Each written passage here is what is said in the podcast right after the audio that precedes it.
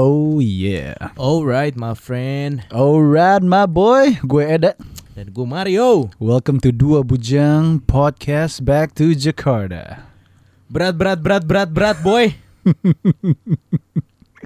Gimana nih baru landing jam 3 sore langsung kerja malam ini bro Yuts? Dan kondisi Jakarta cukup chaos ya boy KUHP tentang apa sih bro Yuts? I have really no idea. Banyak bro yang di yang harus kita perjuangkan Anyway kayaknya sih menurut gue Dibatalkan ya RU KUHP-nya Karena masa kerja DPR itu cuma 3 sampai 4 hari nggak mungkin untuk mengesahkan eh, rancangan undang-undangnya. Cuman kenapa kita harus menolak itu semua? Karena men eh banyak yang nggak make sense cuy. Misalnya Iya. orang tua memperlihatkan kondom itu bisa dipenjara. Wow. Misalnya padahal dalam rangka seks edukasi ya, Iya. itu bisa dipenjara.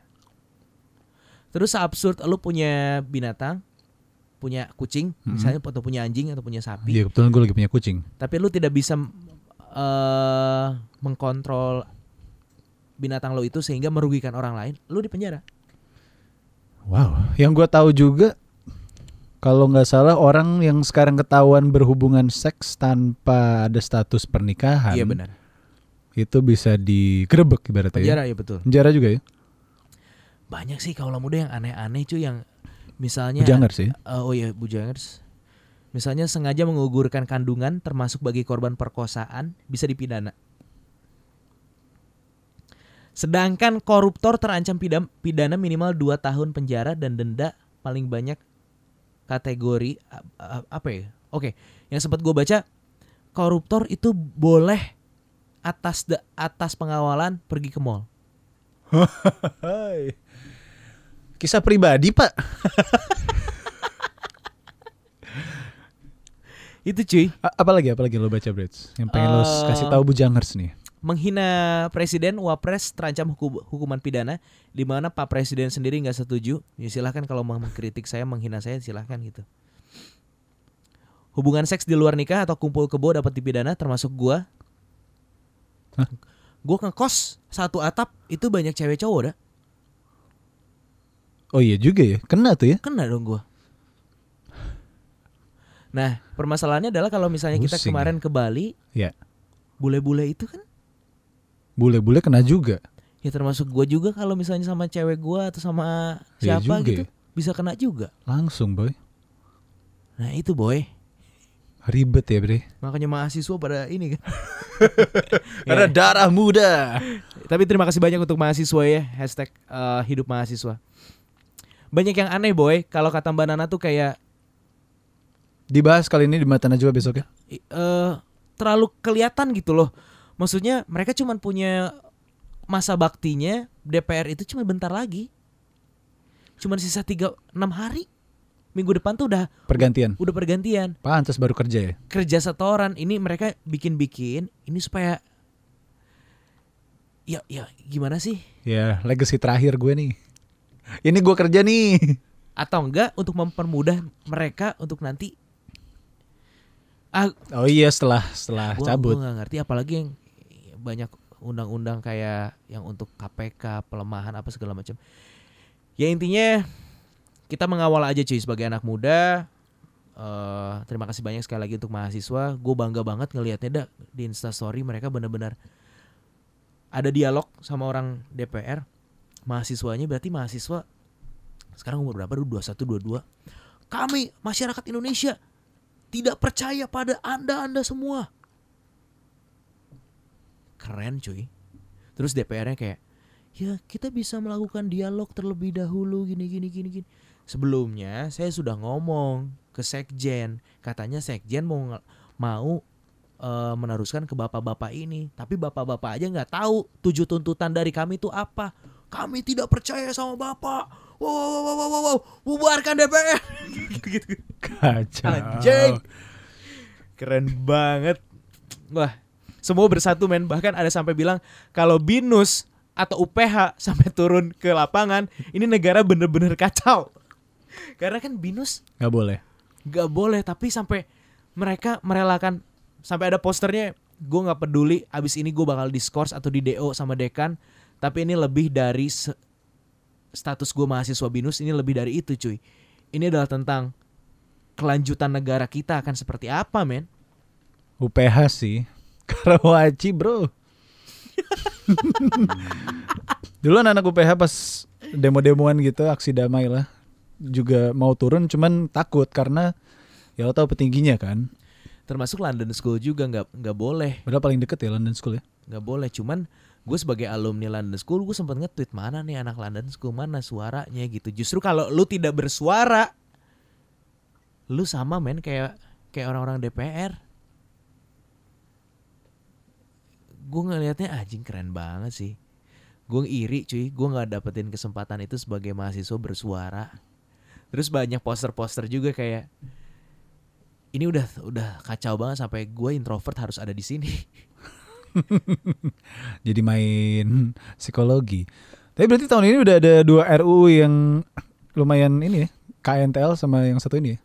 Kalau KN, iya KNTL kan udah dibatalkan. Hmm. Ya ini juga menurut KUHP. dibatalkan sih kaulah muda karena untuk di Bandung juga udah udah ada MOU kesepakatan akan pembatalan RUU KUHP ini. Iya. Karena menurut gua memang eh, kalau misalnya disahkan ini akan membuat kita menjadi negara demokrasi yang konservatif, cuy. Itu yang yang buat gua sih gua nggak mau ya. Toleransinya jadi nggak ada. Ya jadi kaku, Bro. Kayak contohnya kasus pemerkosaan 98 diperkosa sama sama nggak tahu siapa udah. Dia pengen menga- pengen aborsi, itu udah diperkosa, lu di penjara juga. Sadis. Mungkin atau atas dasar sakit juga lu nggak boleh. Ya meskipun di agama gue juga Katolik menentang menentang aborsi sih. Ini soal kumpul kebo sih ini ya. Yang ada di duit receh. Apa Dulu. Itu kebo-kebo itu loh. Oh, iya bener. Duit berapa ya? Tapi yang yang paling menurut gue menjadi fokus yang luar biasa itu sih soal korupsi sih, Da. Kayak ada indikasi pelemahan KPK cuy. Hmm, karena emang lagi kasus ya. Lagi mencari ini ya, pimpinan ya. Udah udah ada, Udah ada udah ada. Ada lima gitu kalau salah, nggak tahu lah gue. calonnya. update update nya sejujurnya nih kaulah muda eh bujangers gue bener-bener kurang update sama apa yang terjadi Se- sejauh ini gue hanya melihat dari gue. da- dari sosial media dari berita-berita secara sekilas aja nggak nggak terlalu mendalam kenapa karena gue lagi fokus mau rili- kita lagi mau fokus rilis materi sama kemarin di Bali di Bali itu bener-bener aduh nyaman banget sih buat gue Ngapain aja Boris di Bali? gak ngapa-ngapain Seminyak ya, seminyak. gue ke eh pantai. Ke pantai Balangan ada. Daerah daerah Uluwatu kalau nggak salah ya deket. Ada Padang-Padang ada Dreamland sama ada pantai Balangan. Oh daerah-daerah situ ya, Dreamland. situ. Itu the best sih gue bener-bener gak ngapa-ngapain. Balangan. main air ma- ma- minum es kelapa baca buku. Aduh the best sih dah Baca lagi baca buku apa lo? Ikigai namanya Jepang. Jepang nanti kalau gue ba kalau udah gue udah beres gue tuh pengen minjemin ke lu dah karena ini bagus banget Tentang apa tuh? Ikigai. Ikigai itu kayak spiritnya orang Jepang Oh, jadi lo dulu siapa gitu ya? In the Konsep. past life. Enggak bukan bukan Ikigai itu konsep dari Jepang eh a reason for being lu tuh hidup tuh punya alasan apa sih dia ngasih contoh kasusnya kayak lu tahu yang pernah kita bahas soal sushi hero eh sushi hero sushi jiro Iya, Sushi Jiro. Ada di episode Sushi. Jadi ada tukang sushi dapat Michelin star tiga bintang itu lu dapetin satu bintang Michelin star aja udah gokil banget. Ini restoran sushi sederhana dapat tiga bintang Michelin itu luar biasa. Kenapa? Karena si si Jiro-nya, si tukang sushinya itu bukan hanya sekedar bekerja, tapi dia punya alasan kenapa dia hidup. Dan dia menemukan alasan dia hidup adalah untuk bikin sushi Sushi. seenak mungkin. Nah, lu kalau udah menemukan rahasia ra- alasan kenapa lu harus hidup, lu bukan cuma sekedar jualan dan lu bukan hanya sekedar masak, tapi lu ngulik gitu loh dak Iya.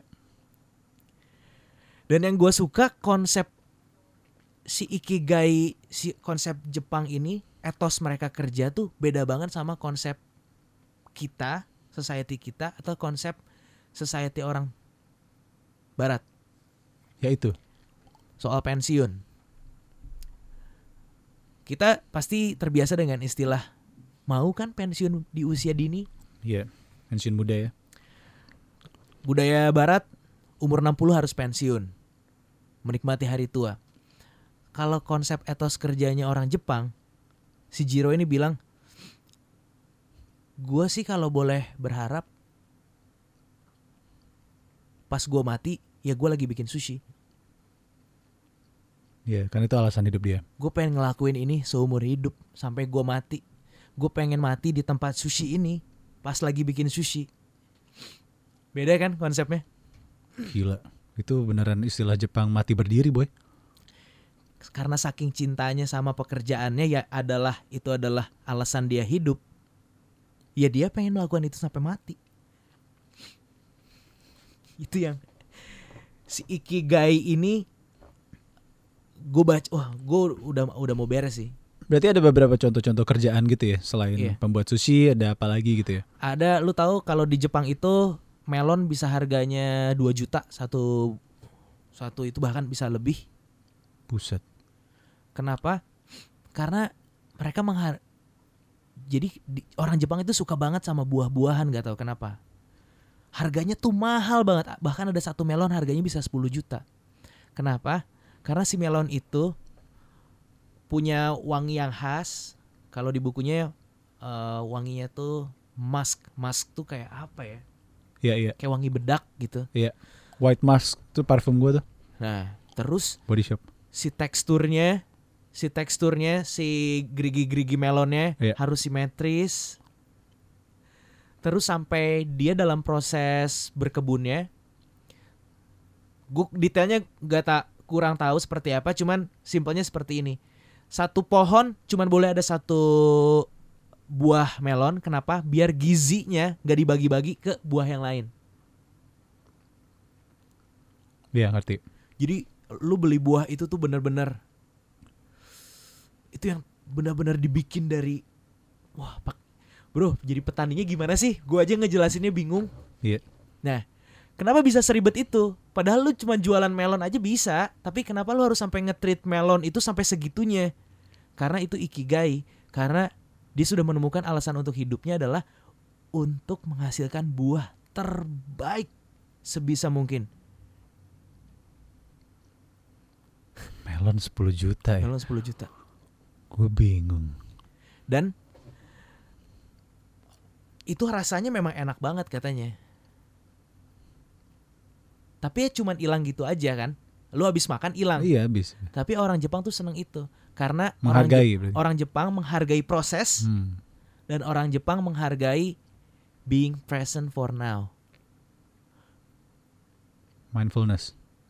Jadi lu waktu nyicipin itu ya emang lu gigit lu hilang, tapi lu menghargai ini tuh proses yang begitu lama dan lu nikmatin hari itu aja.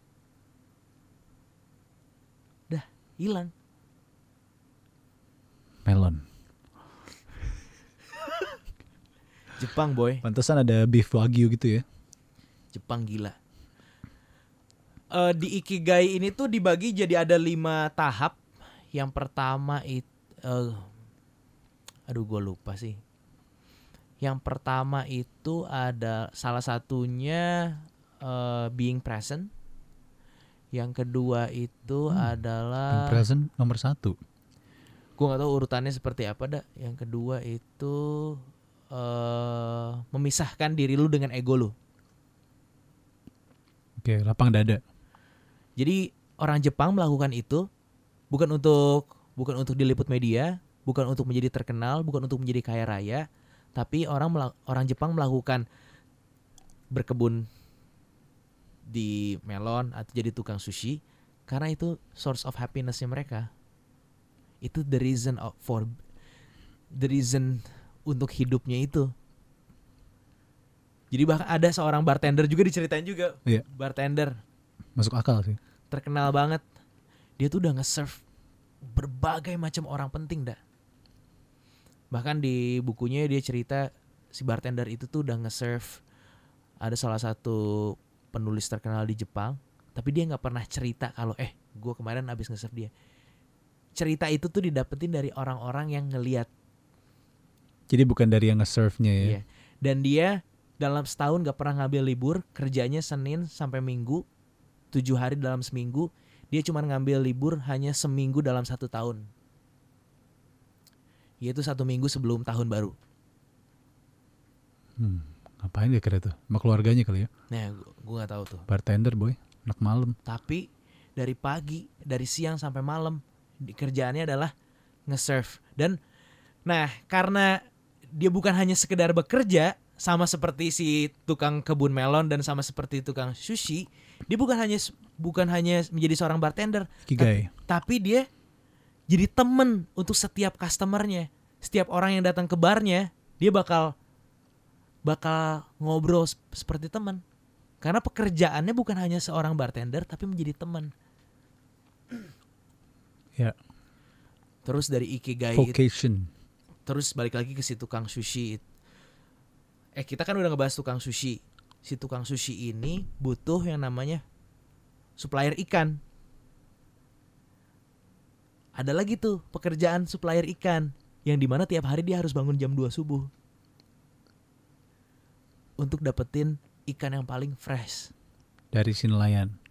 Kenapa dia harus dapetin ikan yang paling fresh? Karena ikan ini harus gua kasih ke restoran-restoran sushi yang Terkenal. terbaik terbaik juga. Jadi jadi dia tuh kayak Supply chain management. iya aduh gua udah gak ngerti ya etos kerja orang Jepang tuh. Etos kerja. Menarik. Tapi gua udah menemukan itu di lu, dak. Hah? Si Ikigai ini tanpa lu sadari. Apa tuh yang lu temukan? Lu tuh ngerjain musik tuh ya udah, lu tulus aja gitu, lu nggak mengharapkan apa-apa. Oh iya.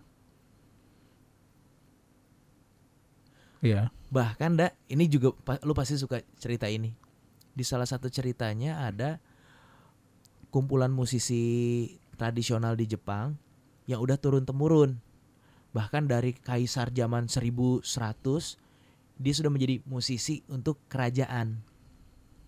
Di sebuah istana itu dia menjadi musisi kayak tim gamelannya gitu.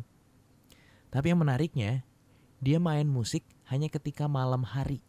Ketika semua orang lagi tidur Oh, nocturnal. supaya ruangannya nggak sepi Background. dan dia main musik hanya untuk sebelum misalnya ada ruangan mau di- mau ada upacara dia main musik dulu nggak ada yang nonton Jadi cuma untuk back sound hanya untuk upacara upacara. bahkan nggak ada yang dengar dia main musik untuk leluhur untuk spirit spirit Hmm. Di sekitar jadi kastil. itu keluarga turun temurun menjadi musisi istana bermain musik gak ada penontonnya Ya penontonnya. tapi dia ngerasa seneng banget gue ngerasa penonton-penonton gue tuh dari alam-alam yang lain bahkan leluhur gue suka no, suka dateng. Kadang gue merasakan kehadiran mereka. Gak ada yang nonton dak. Kurang kurang tulus apalagi. Dan mereka ngelakuin itu turun temurun. Udah nggak tahu berapa generasi dak. Sekarang pertanyaannya adalah masihkah lu mau melakukan apa yang lu lakukan sekarang tapi gak ada reward di situ. Gak ada gak ada eksistensi di situ. Gak ada reward di situ gak ada yang ngeh kalau lu melakukan itu. Pertanyaannya lu masih mau melakukan itu atau enggak Ya segamblang lo mau nggak kerja nggak dibayar tapi itu yang lo suka gitu. iya Pantesan ya tadi gue habis dengerin podcastnya Joe Rogan sama Steve Aoki kan dia orang Jepang juga DJ kan. Iya. Dia itu tour dunia udah 12 tahun nonstop Setiap tahunnya dia datang 250 gigs di seluruh dunia. Dan ya lu bayangin satu tahun cuma ada 365, dia 250 selama 12 tahun. Steve Aoki itu. Oh iya, Sa- satu dari lima itu gue gue sorry kalau loncat-loncat itu salah satunya konsistensi. Ikigai. Eh jadi Ikigai itu artinya apa? Ikigai itu adalah the reason Hmm, apa alasan lu untuk hidup di dunia itu tuh alasan. itu konsep ikigai tapi untuk mencapai itu tuh ada lima lima tahap. Lima tahap. Nah salah satunya adalah melepaskan diri lu dari ego. Iya. Yang kedua itu adalah konsistensi. Yang ketiga itu apa yang yang gue bilang tadi dak? Eh, yang lu oh Eh, being present. being present. Nah dua lagi gue lupa nih. Mhm. Sorry. Nah konsistensi ada cerita lagi gini. Jepang ini memang aneh. Jepang itu adalah negara yang jago membawa budaya yang bukan budayanya, tapi itu ngeklaim dia yang Dia yang bikin. contohnya baseball itu dari Amerika. Dia bawa budaya Amerika ke Jepang. Sekarang olahraga baseball Jepang jago nggak? Jago. Jago. Bola jago nggak? Jago. Jago. Termasuk kalau ini yang ngebahas soal whisky. Whisky Jepang tuh sekarang lagi naik dak. Hmm. Padahal Jepang tuh nggak usah bikin whisky. Sake. Mereka udah punya sake dan gak ada alasan kenapa Jepang tuh harus bikin whisky. Kenapa? Karena mereka nggak produce barley. Mereka tuh nggak produce bahan Untuk bahan whisky. untuk whisky. Itu barley. Tapi dia tetap mau loh. dia nggak punya dia nggak punya apa-apa. Dia cuman niat gue mau. Jadi sekarang whisky Jepang mahal. Dan Padahal bukan dari barley ya. Pak sama tapi dia nggak tahu gimana caranya dia mengadaptasi apa segala Mhm. macam lah. Mix. Nah, salah satu bentuk konsistensinya adalah Whisky. whisky itu nggak bisa dikontrol rasanya. Tiap season suhu apalagi suhu di Jepang mungkin beda sama suhu di di negara aslinya di Eropa. Jadi untuk mengkontrol rasa whisky per produksinya tuh susah. Nah si taste-nya si orang yang bikin whisky-nya itu selama dia menekuni itu dia cuma boleh makan satu makanan yaitu udon. Hmm, Nazar. Bukan azar biar lidahnya nggak rusak biar lidahnya tetap sensitif jadi dia nggak boleh nyobain makanan lain selain udon Oke. biar nggak rubah ngerti nggak? iya. sensitivitasnya Lidahnya. jadi selama dia bis- bisnis itu dia cuma makan udon itu terus biar lidahnya pengecapannya bisa dia pakai untuk nyobain whisky, Whisky. yang kadar kualitasnya terus berubah-berubah jadi tetap peka. Iya, iya. dan dia rela untuk makan Udong. seumur hidupnya makan udon dengan flavor yang sama itu terus. Gila sih. Itu Jepang kena- ya. kenapa mereka bisa melakukan itu? Ya karena itu alasan dia untuk hidup. Pekerjaannya. Diceritain nggak di bukunya? Berarti anak-anak Jepang itu diajarin tentang si Ikigai ini. iya Berarti itu udah mindset mereka ya. itu udah masuk ke dalam bahkan orang Jepang tuh katanya nggak harus tahu itu ikigai itu mereka udah ngejalanin Hmm. Kalau di Indonesia apa ya? Kalau kita tuh kayak apa ya? Tekun kali ya, Tekun. menekuni sesuatu. Menekuni, iya. Tekun itu terus, fokus itu terus. Dan yang bagusnya kenapa Jepang punya budaya bangun pagi? Nah, sebenar sebenarnya sama kayak orang Bali dah gue lihat tuh mereka tuh bener-bener cinta alam, mereka tuh respect sama alamnya. Dan mereka spiritualnya Iya. itu balance gitu loh. Nah, mereka tuh orang Jepang rata-rata punya budaya punya budaya bangun pagi. Kenapa? Karena itu dari zaman leluhurnya. 80% pekerjaan mereka adalah petani. Di mana petani itu harus bangun pagi-pagi kan? Iya. Jadi nggak mungkin untuk orang Jepang punya kebiasaan bangun siang. Mereka pasti bangun pagi-pagi.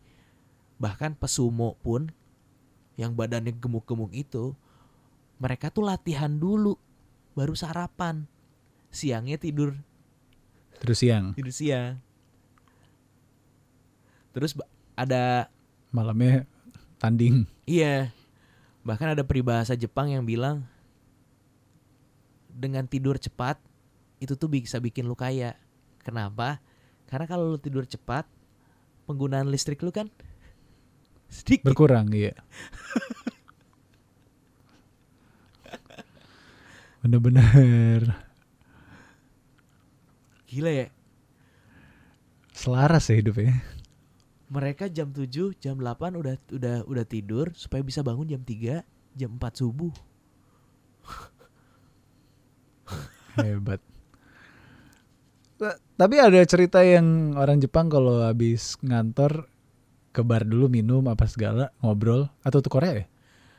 Eh, itu juga sama Jepang. Hmm. Nah, tapi mereka tetap bangun pagi gitu. bagus ya. dah, bagus juga lo eh nanya itu jadi mancing. Yang keempat dari ikigai itu adalah re- eh, interaksi di dalam community. Oke. Nah, dengan dia mungkin minum apa itu tuh biar dia ada interaksi antar komunitas. Iya. Komunitas yang punya satu rasa, Mm-mm. share the same passion, the same dream, di mana itu bisa bisa membantu lu untuk mencapai si ikigai ini juga. Iya, ada teman ngobrol ya. Ada teman ngobrol, passion. curhat apa. Aduh, luar. Nanti deh gue gue selesaiin dulu. Lu lu pasti suka gitu. Iya, ikigai. Ada ada selarasnya sama sama Bali sih gue ngelihat. Yaitu Bali sangat respect sama alamnya. Meskipun kalau dari etos kerja gue nggak nggak begitu nggak begitu tahu. Cuman yang gue lihat apa ya? Orang Bali juga kayaknya passionate juga ya, misalnya jadi penari. Kayak waktu itu kita sempat ngobrol sama penari yang Ibu Ayu. bukan, yang waktu Oh iya, lintas gender, yang cewek eh yang cowok. yang cowok. Kalau bahasa Balinya tuh apa ya? Institut Seni Bali ya. Yang dia bilang dak, meskipun gak ada yang nonton, lu tuh harus ngelakuin ngayah, ngayah. Ngayah, ngayah. Konsep ngayah tuh dari Bali. Meskipun gak ada yang nonton ketika lu nari, lu harus tetap melakukan yang terbaik. Karena itu adalah bentuk lu bersyukur kepada Tuhan yang sudah memberikan lu bakat dalam menari. Iya. Ngayah bener. Ngayah. Gue juga baru tahu ternyata cara berdoa orang Bali Hindu gitu ya.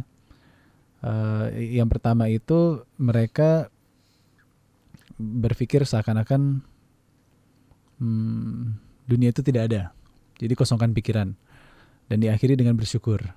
Dan mereka kalau misalnya menilai sebuah masalah, misalnya ada masalah nih, bukan langsung nilai ke eh lo yang salah lo, tapi mereka introspeksi.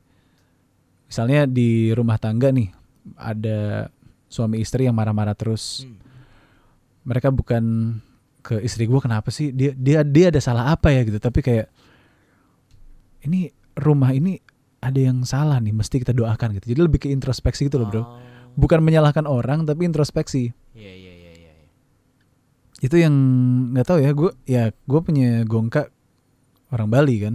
Nah gue ngeliat kayaknya gongka punya mindset seperti itu yang akhirnya nurun ke gue. Karena gue tiap ada yang salah pasti gue bukan nyalain sekitar gue tapi gue introspeksi. Gue salahnya apa ya Oke. gitu. Ya mungkin gitu. Nah, gue jadi inget lagi nih. Itu juga konsep yang sama sama si ikigai ini. Sebenarnya bahasa kita mah bersyukur. Nah bersyukur. Nah, kalau dia nih berarti melengkapi lima yes. Kalau dia istilahnya eh cari sesuatu Oh, gini. Bahagialah akan sesuatu hal yang kecil. Ya. Enjoy the little things. Iya. Itu kan konsep bersyukur.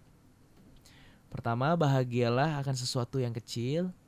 Kedua, lepaskan dirimu dari egomu. Yang ketiga, konsisten. Yang keempat adalah eh, community tadi. Yang kelima itu Present. being present. Being present, being now. Jangan ngelihat ke terlalu ke depan, jangan ngelihat ke masa lalu. Itu tuh lima lima hal itu kalau lu sudah kuasai, lu bisa mencapai yang namanya ikigai itu. Alasan lo hidup Iya, dengan bahagia. iya. Contohnya Papa Joni. Cara menemukannya gini, lu bangun-bangun apa yang paling lu excited ketika bangun? untuk lakukan. nggak harus nggak harus sesuatu yang besar kalau bokap gue sesimpel yes gue bangun yes gue bisa ngopi Ngopi. itu adalah langkah pertama untuk menemukan ikigai lu Ngopi. karena dengan ngopi bokap gue bilang papa seneng banget Iya. Kalau apa? kalau gue juga tadi pas di Bali pas baca itu bangun-bangun apa nih yang lu excited Iya. gue mau mau nyobain kopi di revolver gue excited Kopi. banget dan itu bikin gue happy sama Nurun ya nurun. kalau lu apa dah Olahraga gue. Sama kayak bokap gue kayak. itu bikin lu excited ya Bikin gue bahagia. Lari terutama. Nah, ternyata tuh kita bisa nyari sesuatu yang bahagia dari hal-hal yang kecil. Simple. Simple. Nah, ini menarik lagi. Gue penasaran sama konsep meditasi lu dah. Karena gue kemarin di Bali juga belajar meditasi. Oke. Lo belajar apa? Gue belajar dari Nana. Oke. Karena Nana dulu tuh Buddha. Oke, Nana Buddha. Nana itu dulu belajar ya kalau orang Buddha di sekolahnya selalu belajar meditasi. Iya benar. Gak tau lo dulu nih meditasi di Pyramid of Chi anjing. Lo bakal kecewa sih sama cerita gue. Serius? Karena yang gue temukan setelah meditasi gue cuman pengen pipis dan gue tidur. Udah gitu doang. Maksud gue Oke, Dipa Barus kan yang kenalin kita ke Pyramids of Chi sama Mattermost Fadil. Mereka sebelum bikin Wusa waktu itu sempat ke Pyramids of Chi, itu sound healing ada di Ubud, Bujangers. Lo bisa coba juga. Mahal nggak? Cuman 300 ribu buat bule, kalau buat orang Indonesia 200 ribu, lo Oke. tunjukin KTP-nya. Cuman buat lo semua yang pengen ke sana, gue saranin eh, lo cek website dulu di Pyramids of Chi. Abis itu lo telepon ke orangnya dan lo tanya shuttle-nya untuk ke sana itu jam berapa aja. Hah. Karena lo harus ke Ubud Center, naik Jauh. shuttle. Ya, cuman dari Ubud Center ke Pyramids of Chi itu cuma 8 menit. Hmm. Jadi dia ada sesi sound healing namanya setiap hari di jam 11 sama jam 3 sore. Gue ikut yang jam 11 sampai jam setengah satu, cuma satu setengah jam. Nah, kalau di Pabaru sama Mattermost itu Fadil ya, teman SD gue, dia ngalamin nangis, terus di Pabarus jadi punya campaign kindness gara-gara itu gue yakin. Kalau gue yang gue rasakan gini, em, lo disuruh tidur pas masuk ke piramid itu di situ ada sekitar 60 kasur cuman mungkin setiap sound healing sesi cuman ada 30 orang lo tidur di matras lantai bawah gitu lo dikasih eye masker gitu terus ada satu pemimpin meditasinya saat itu gue dapet namanya Kevin. Dia bakal melakukan sebuah introduction ngomong sekitar 30 menit tentang sound healing. Dia juga nanya orang-orang tuh dari mana aja. Ada yang dari yang lucunya semua tuh dari Hungari, dari Australia, dari UK, dari Amerika itu niat datang ke situ ya untuk meditasi. Yang orang Indo cuma gue doang, Cuma gue doang, Brats. Mas gue ya berarti yang aware dengan hal ini ya belum sampai di rakyat kita ibaratnya. Ya well anyways. Si Kevin ini sempat bilang "Eh, nanti lo akan dengerin suara instrumen drum gong, terus eh, suara air, suara eh, apa lagi ya, banyak instrumentasinya. Terus kalau misalnya lo tertidur nggak apa-apa karena saat lo tertidur justru eh, otak lo menerima semua informasi dengan mudah masuk ke subconscious lo ibaratnya ya. Dan lo nggak expect apa pun dengan dengan sound healing ini gitu. Jadi it's the most natural state dia bilang gitu. Ya udah itu masuk ke mindset gua dan sekitar ti- 30 menit abis itu kita mulai dimatiin semuanya terus kita merem sambil tidur nggak lama 15 tu- 15 menit atau 20 menit kemudian ya memang state gua untuk tidur biasanya 20 menit ya gue tidur gue tidur dan itu kayak wah ini tidur yang ya paling enak sebenarnya juga enggak tapi gue peaceful banget karena gue ternyata sudah melakukan itu gitu setiap gue tidur Iya, gue pasti pakai suara. laut lah suara gong kadang Iya. suara gamelan Eh, mu- mungkin gini yang gue bisa analisa adalah eh, alhamdulillahnya gue juga udah eh, lumayan sholat lima waktu gitu. Hmm. itu kan bentuk meditasi gue juga i- ibaratnya. Ya gue nggak tahu gue yang emotionless atau gue nggak tahu gue berhasil atau enggak di sesi sound healing itu. Tapi yang gue rasain adalah ya gue bangun-bangun dan gue pengen pipis aja udah gitu gitu boy di sound healing Tapi memang gue tuh ngerasa lu tuh udah punya mental state of mental yang udah jauh di atas gua sih sebenarnya, Da. Apa nih in terms of apa gue kayak tua banget nih. Enggak, kayak kayak soal ikigai tadi, Oh. lu tuh udah udah mencapai level itu kayak terus lu dalam beremosi. Iya. Lu tuh udah anjing nih orang orang kalau nggak tahu ngelihatnya mungkin lu robot gitu ya. Tapi Iya. karena kalau gua sering berinteraksi sama lu, ini orang tuh udah punya kedewasaan emosi yang udah beda nih sama gua nih. Hmm.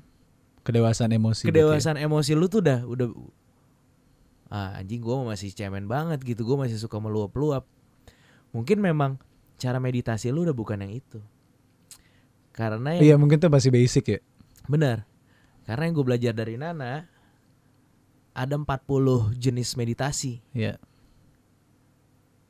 nah yang gokilnya nih dak. Jadi pertama meditasinya level pertama kayak lu cuman fokus. Mungkin buat teman-teman yang Buddha lagi dengerin bisa bisa koreksi gue kalau gue salah ya karena gue nerima informasinya hanya sekilas dan gue nggak baca gitu. Jadi gue kurang mendalami ini. Cuman ini tetap menarik untuk di share yang pertama lu mendengar suara nafas lu sampai lu bisa mendengar suara detak jantung lu. Iya, pernafasan benar. kedua eh lu disuruh fokus ngelihat warna. Warna kuning lu suruh fokus ngelihat itu berjam-jam. Warna putih warna apa? Itu untuk membuat lu lebih fokus. Nah kalau dewa Siddhartha Gautama eh dewa, bukan dewa Buddha Mm-mm. Siddhartha Gautama beliau itu sudah melewati sampai misalnya ada jenis meditasi untuk menekan hawa nafsu. Caranya dah, lu meditasi di depan mayat. Lu ngeliatin proses mayat itu pembusukannya gimana. Hmm. Sampai pada akhirnya lu menyadari tubuh manusia ini tuh nothing man. Sampai lu nggak bisa nafsu lagi ngelihat ngelihat manusia Iya. karena lu meditasi berhari-hari berbulan-bulan ngeliat di depan di depan lo proses pembusukan manusia nah itu itu jenis meditasi yang Itu keren sih, boy. Karena secara nggak langsung pasti kalau lihat pembusukan mayat, mayat lah, nafas lo pasti udah nggak teratur. Karena lo takut. iya Ya siapa yang nggak takut sama kematian gitu kan? Dan itu baru sat- satu jenis meditasi. Meditasi. ada meditasi lu meditasi di depan tubuh manusia yang terbelah lu meditasi di depan tubuh manusia yang terbakar Semuanya kok itu. ya? lu meditasi di depan tubuh manusia yang membusuk dan lu harus tetap tenang Iya. dan itu tujuannya baru satu tujuannya untuk menekan hawa nafsu lu ada meditasi untuk meningkatkan ada meditasi untuk kebodohan Ada macamnya nih ya. Karena kebodohan- Kelas-kelasnya nih. ya. karena kebo- kebodohan tuh dianggap sesuatu mungkin dosa kali ya menjadi orang yang bodoh itu karena sebenarnya semua orang dilahirkan dengan kapasitas otak yang sama cuman lu mau atau enggak Iya. Nah caranya adalah ya itu Lu belajar fokus Sama satu warna misalnya warna kuning Hmm. Lu meditasi berjam-jam Lu liatin itu gak usah mikir apa-apa Mungkin tujuannya biar lu bisa fokus belajar gitu ya Anjay, Kayak Kingpin tuh, musuh Daredevil. Anyways terus. Nah sampai pada akhirnya untuk menuju kesempurnaan Lu bermati raga Apa tuh bermati raga? Lu gak makan dan gak minum Berbulan-bulan Sampai kurus banget itu ya. Sampai diceritanya kalau nggak salah diceritanya si Darta Gautama udah udah bertapa selama berapa bulan tiba-tiba dia mimpi beliau mimpi beliau mimpi berupa syair musik di mana terus terus, terus. kenapa enggak enggak gue juga punya mimpi yang sama terus beliau mimpi berupa syair musik tentang senar gitar Ya. kalau senar gitar terlalu kencang Hmm. itu bisa putus. Tapi kalau senar gitar terlalu longgar, itu lu gitarnya nggak akan bisa merdu. Mm-mm. Akhirnya sang Buddha bangun, oke, ini gua being too much nih. Gue berlebihan. Kalau kayak gini, kalau gini terus, quote unquote, senarnya akan putus. Gue bisa mati. Akhirnya dia kebangun, dikasih susu, dikasih satu cangkir susu, dia minum. Ada tenaga lagi, dia lanjutin lagi, bertapa, dan gak lama kemudian dia mencapai kesempurnaan. Nirvana berarti mati dong Enggak, dia menja- dia udah dia udah mencapai level bertapa yang udah udah paling tinggi paling tinggi di mana setelah dia itu keluar cahaya yang kayak di gambar-gambar itu ya. iya. Dia udah mencapai karena dia sudah melalui proses penderitaan itu proses eh, bertapa yang 40 jenis itu dah yang Iya. Dari dari cuma ngedengerin suara, dari ngelihat gambar sampai bertapa di depan mayat, dia udah mencapai itu semua sampai terakhir bermati raga. Das. Mencapai udah level level meditasinya udah beda, cuy. Nirvana Nah, mungkin lu udah melewati itu. Iya, gue gua nggak tahu aja gue di state mana sekarang. Iya. Tapi yang syair lagu tuh dahsyat sih. Setelah gue Pyramids of Chi yang gue rasakan adalah eh ya mungkin gara-gara gue tidur siang ya, jadi gue nggak bisa tidur malam gitu. Cuman gue dulu pernah baca Rolling Stone dan gue baca Nick Jonas sebelum dia nikah jauh sebelum itu dia setelah jadi Jonas Brothers terus dia punya solo project mungkin dia saat itu umur 25 atau 23 gitu dia singer songwriter akhirnya solo dan gue baca gue udah sampai tahap di mana kalau gue berkarya gue sampai mimpi gue bikin lagu dan kadang gue bisa sampai bangun tidur dan gue tulis tuh lirik lagu itu gitu. Nah kemarin gue baru pertama kali gue yang jarang sekali mimpi ini gue mimpi bikin lagu ternyata. Ada lagu nada-nada tuh di mimpi gue gue inget banget perfect something gitu. Bukan perfect Ed Sheeran ya. Tapi gue nyadar tuh setelah gue mimpi itu gue bangun terus gue langsung tiba-tiba gue pengen nyari nadanya kayak apa ya gue lupa. Tapi gue ada lirik yang gue inget beberapa perfect apa gitu. Gue cuma inget perfect doang. Gue langsung nge-google di iPad gue. Ini lirik lagu apa ya? Ada sih cuman bukan itu gitu. Ternyata itu legit. Dari otak lu. dari otak gue. Gue ngeri sih. Akhirnya wah. lu tulis nggak? eh akhirnya gak gue tulis. Gue biarin aja. Cuman gue kayak gila ini momen yang dari dulu pas gue baca Rolling Stone tentang Nick Jonas gue pengen dapetin nih lu udah mencapai itu kan? dapet itu bukan apa-apa juga sih maksud gue cuman ya lucu aja abis gue sound healing itu Nah, balik lagi ke meditasi tuh itu penting banget ternyata. Hmm. Karena kalau balik lagi ke konsepsi ikigai itu, kalau meditasi berarti memenuhi tahapan yang being present. Dan itu penting. Iya. Being present. Karena kadang-kadang kita kayak gue sekarang lagi podcast, kadang-kadang otak gue langsung mikir, duh besok gue harus syuting nih. Iya. Besok gue harus bangun jam berapa ya? Atau enggak, aduh di Bali masih enak ya. Nah, gue nggak being present tuh. iya benar Nah, dengan sering bermeditasi, itu melatih otak lu untuk being present. Dan gue ngelakuin meditasi, ya lah, lima, lu cobain diem gak ngapa-ngapain 15 menit itu susah loh. tapi enak kan Enak. setelahnya outcome-nya Ini kalau teman-teman Buddhis mungkin meditasi itu berjam-jam. Bahkan si Nana bilang dulu kalau meditasi sebelum Waisak tuh seharian, bahkan gak boleh mandi. Gitu aja diem. Di kuil Iya, diem aja dah. Terus itu Buddha 60 tahun bertapa. Dah 60 tahun. Melewati 40 tahap itu cuy. Iya, 60 tahun nih. 60 tahun. 60 tahun atau 30 tahun gue Ya, berarti dia udah ikigai itu menemukan alasan hidupnya kan. Iya. Dia sudah menemukan alasan hidupnya.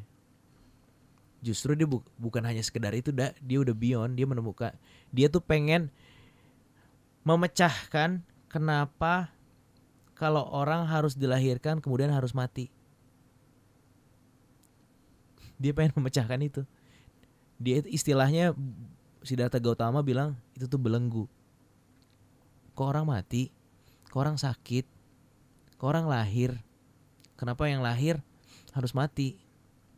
Kenapa yang lahir harus sakit? Nah, menurut menurut beliau, kehidupan itu adalah belenggu. Nah, dia tuh pengen memecahkan belenggu itu. Iya. Dengan bertapa tuh dia mikirin ini kenapa ya? Kenapa? Kenapa? Kenapa? Kenapa? Kenapa? Oh, ternyata yang menjadi belenggu dalam kehidupan itu adalah nafsu. Gimana cara cara menghilangkan nafsu? Yaitu bertapa. Sampai akhirnya dia beliau punya konsep ya. Kehidupan ini tuh memang adalah penderitaan. Iya, kayak di Islam puasa. bermati raga. Gila ya. Meditasi itu ternyata sepenting itu Bujangers. Ya mungkin kalau istilah di dalam kehidupan beragama mungkin berdoa kali ya. Iya, berdoa, sembahyang. Sembahyang. Berserah. Berpasrah. Yang gue bingung orang-orang ateis kayak misalnya di Australia itu banyak yang nggak percaya tentang kehidupan spiritual gitu kan. Iya. Ya makanya nyari tempat meditasi. Iya juga ya. Karena mereka nggak punya media itu kali. Iya. Mereka tidak percaya konsep agama, tapi secara manusia mereka membutuhkan state of Being peace, mindful. being iya. mindful itu. Makanya nyari tempat-tempat gituan ya. Pantesan lu nggak? Ini mah gue sehari-hari udah kayak gini di rumah gue sepi. Tiap Jumat Jumatan boy. Iya juga ya. Eh, iya. Tapi ya di meditasi hal yang pertama dilakukan adalah sebenarnya kayak kayak teknik vokal belajar bernafas, Hmm. Breathing gitu. Saat lo memikir memikirkan yang lain, cara lo fokus adalah gimana? Focus on your breathing gitu kan. gitu. Iya. Itu hal simple yang kenapa harus kita tuh dari bayi nafas loh. Iya benar. Terus pas gue baca Nube ini lagi-lagi tentang ini ya tentang hal-hal aneh di otak gue. Waktu itu ada satu episode Nube yang di mana dia terperangkap di dalam goa dan dia akhirnya belajar ilmu katak bernafas. Jadi eh, kenapa eh, katak itu bisa hidup beribu-ribu tahun hanya karena dia menguasai ilmu bernafas. Mungkin buat gue atau buat lo semua yang baca komik yang sekilas eh, cuman ngeliat kayak gitu kayak nggak nggak ya udah asal lewat aja. Cuman gue yang saat itu berpikir anjir iya ya nafas itu memiliki peran penting ya. Kayak misalnya gini, eh, waktu kita diving juga di Bali kan Iya. ada Aquaman tuh Iya. yang bisa eh, berapa meter ke bawah 10 meter gitu. Nggak pakai tabung. pakai tabung. Itu kan nggak mungkin dia lakukan tanpa dia latihan setiap hari Iya. kan. Itu gila sih men. Kayak lo masuk aja sekitar dua setengah meter, kuping lo udah mau meledak. Dia nggak pakai tabung sama sekali. Masuk 10 meter, mati sih. Gue langsung Sudahkah kamu bernafas dengan baik hari ini? Iya. Nah makanya mungkin for some people kayak gue bisa nonton film Mindhunter juga. Seru tuh bro eh, film di Netflix. Lo kayak nge-podcast sama psikopat gitu ibaratnya. Dia ada dua orang gitu yang bikin menarik sama kedua bujang gitu lah jadi satu dari sisi orang yang udah umur 44 tahun ada si detektif ini sama satu pemeran utamanya itu masih umur 29 jadi dari sisi mudanya lah nah dia sempat ngomong eh, lo kenapa sih fidgeting mulu kayak yang si muda ini lo coba nyemok lah biar nggak fidgeting gitu. Iya. Nah terus gue kayak oh iya mungkin nyemok emang salah satu terapi untuk orang tenang gitu kan. Iya iya iya. Ya kalau gue makan permen karet karena gue nggak nyemok gitu. Iya. Tapi lo menemukan itu gak sih kalau nyemok kayak untuk ngebuang anxiety lo gitu. Iya lumayan sih. Iya kan nyemok ya. Mungkin itu adalah media untuk bernafas. iya, media bernafas kan. Gitu kan. Lo nyemok. Ya makanya nggak heran orang-orang anak band yang nyemok gitu, misalnya kayak Mick Jagger bisa hidup lama ya karena Nafas. nafas boy. Terus dia juga vokalis dan dia terlatih dan dia udah ikigai hidup dengan alasannya itu bermusik. Kurang apa lagi? Gue tadi habis nonton film Ad Astra, filmnya Brad Pitt, karya James Gray. Ad Astra itu dari bahasa Latin artinya One Trip to the Star. Terus gue ngelihat si karakter Brad Pitt nih lumayan emotionless ya. Jadi buat gue orang yang nggak punya emosi Iya, iya. tuh kayak gue punya temen. Ada satu scene awal di mana dia tuh jatuh ternyata dari gue kira jatuh dari space shuttle di bumi tapi ternyata dia jatuh dari space shuttle luar angkasa ke bawah bumi Hmm. ya lo ibarat lo kayak lo kayak gini deh eh lompat indah nggak semua orang yang pernah lompat indah ya lo ada di lantai dua mall misalnya lo ngeliat ke bawah lo lo, lo kayak lo, lo aja udah deg-degan kan ngeliat Iya. ke bawah ini dia jatuh dari luar angkasa ke bumi boy selamat karena dia tenang sampai bumi itu dia ada parasutnya Oh, anjing tapi tetap aja lu dari Nah, kan? Dari luar angkasa. Nah, anjing kayak Goku. jadi akhirnya dia ditugasin ke misi yang lebih besar lagi karena dia ditemukan pas dia jatuh dan selamat itu detak jantungnya itu tetap dalam steady heartbeat ibaratnya. Masih bagus. Masih ya. bagus dia nggak nggak panik gitu. Gila. Gue jadi ingat waktu kita uh, outing Prambors kan, gue loncat tuh ke kolam renang tuh Iya. dari lantai dua. Itu aja kayak gue udah, wow adrenalin gitu Iya, kan. iya, iya. Wah, Ini dari angkasa ke bawah. Tapi uh, the point of story is, ya saat lo bernafas tenang, itu kunci segalanya gitu. Iya. Anjing, nafas, Bro. Nafas bre. Ini ini cocok loginya adalah berarti kita tuh manusia take it for granted, man, sama Nafas. sama nafas. Teman-teman kita di Kepulauan Riau, Iya. di Kalimantan, mereka benar-benar craving for oksigen, Oksigen. man. Ya makanya kita lebih happy di Bali. Mungkin as simple as mm, polusi lebih kurang. Itu dah Lo bilang kan polusi di Bali berapa? cuman 70 Di Jakarta 100 berapa gitu. Tapi udah di Bali tuh gue bener-bener belajar apa ya? Harusnya tuh orang tuh nggak peduli sama apa yang lu pakai, Iya. sama pekerjaan lu apa, sama status sosial lu. Orang tuh nggak peduli, men.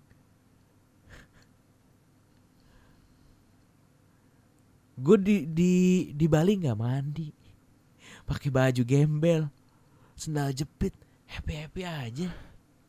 Santai ya. Dan orang gak ada yang peduli. Gue pun gak peduli sama orang lain. Iya. Gue hanya mempedulikan diri gue dan sama apa yang gue makan, sama apa yang gue lihat secara alam gitu. Manusia mah ya udah gitu.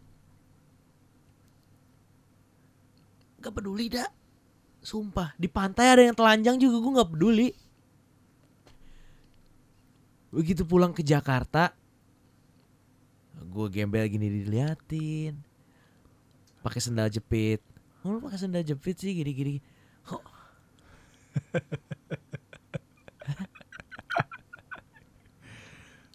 itu tuh. Culture, culture berarti emang. orang tuh sibuk ngurusin orang lain di sini men Iya. sedangkan di sana enggak sama sekali terus makanannya sehat-sehat wah sarapan pakai smoothie bowls Smoothie bowl. ngopi buah-buahan terus sekotor-kotornya gue makan tuh nasi babi tapi itu aja gue ngerasa anjing sehat banget nih babi seger gitu Babi didoain nih. Wah. Da mendukung gitu semua orangnya. eh makanannya, minumannya, alamnya. Ke mana-mana naik motor itu gue banget. Oke, anjing ini gue si cinta banget men sama Bali. Shit. Balik lagi ke Jakarta kayak aduh. mau ke mau ke toilet diserobot, Jakarta. baru mau turun pesawat gerasak gerusuk, mau duluan kayak ngapain sih lu mau duluan keluar pesawat? Semua juga nanti bakal keluar men. Mau duluan duluan naik pesawat kayak Slow. Hmm, PR-nya bawa vibe Bali ke Jakarta berarti ya. iya sih. Santuy. Gue pengen secuek mungkin sih gue lagi lagi berusaha itu sih. Ya nggak tahu lah. Gue dari dulu PR-nya pengen jadi cuek tapi nggak bisa.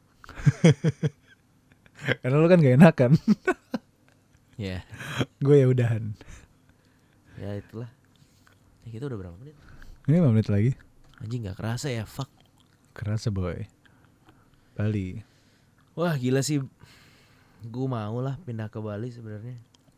Meskipun nggak tahu duit dari mana ya. Kerja di sana jadi apa kek? Ya kalau mau mah bisa lah bros. Bisa sih. Tapi balik lagi. Kalau gue seperti itu terus berarti gue tidak menemukan ikigai gue. Alasan untuk hidup. Gue harus menemukan alasan gue untuk hidup apa. Apa? Siaran sih masih ya. Cuma dah kalau misalnya ditanya sebelum lu mati aktivitas apa terakhir yang pengen lu lakuin? Gue berkarya. Lebih spesifik bikin lagu. Jadi lu mau matinya pas lu lagi nulis lagu. Mau gue. Nah, ya udah berarti lu sudah menemukan ikigai lu. Iya. Lu udah menemukan alasan untuk hidup dan lu akan menemukan alasan untuk mati itu apa nanti? How you die itu seperti apa ya? Hmm. Waktu gue nulis lagu. Iya. When I write a song, I write a song. When I die, that would be a song. Waktu gue mati tuh kayak udah lu udah gak usah nangis-nangis lah. Lu pakai baju putih aja. Lu party aja, pasang lagu keras-keras karaokean kalau perlu. Anjing. Gak usah kayak aduh. It have to be celebrated, bro, kayak Wah, udah mati gak? Anjing dark jokes. Tapi kayak ya udahlah. Maksud gue jangan, Eda tuh udah udah mencapai udah mencapai jangan state of mental itu men. aduh, jangan berat-berat gitu, bro. Iya ba- bagus tuh. Coba dijawab eh, Bujangers lo kegiatan apa terakhir yang lo pengen lakukan sebelum lo mati? Lo apa? Naik motor aja. Gue sempet ber sempet kebayang pas gue baca itu. Kayaknya gue mati di panggung deh.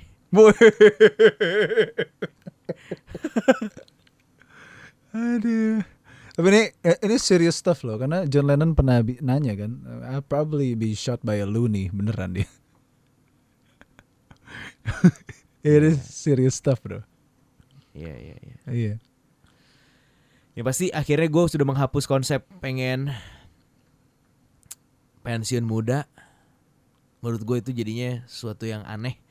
Ketika lu sudah menemukan passion lu, lu sudah menemukan sesuatu yang lu cintai, harusnya lu nggak mau mengakhiri itu cepat-cepat ya, ya.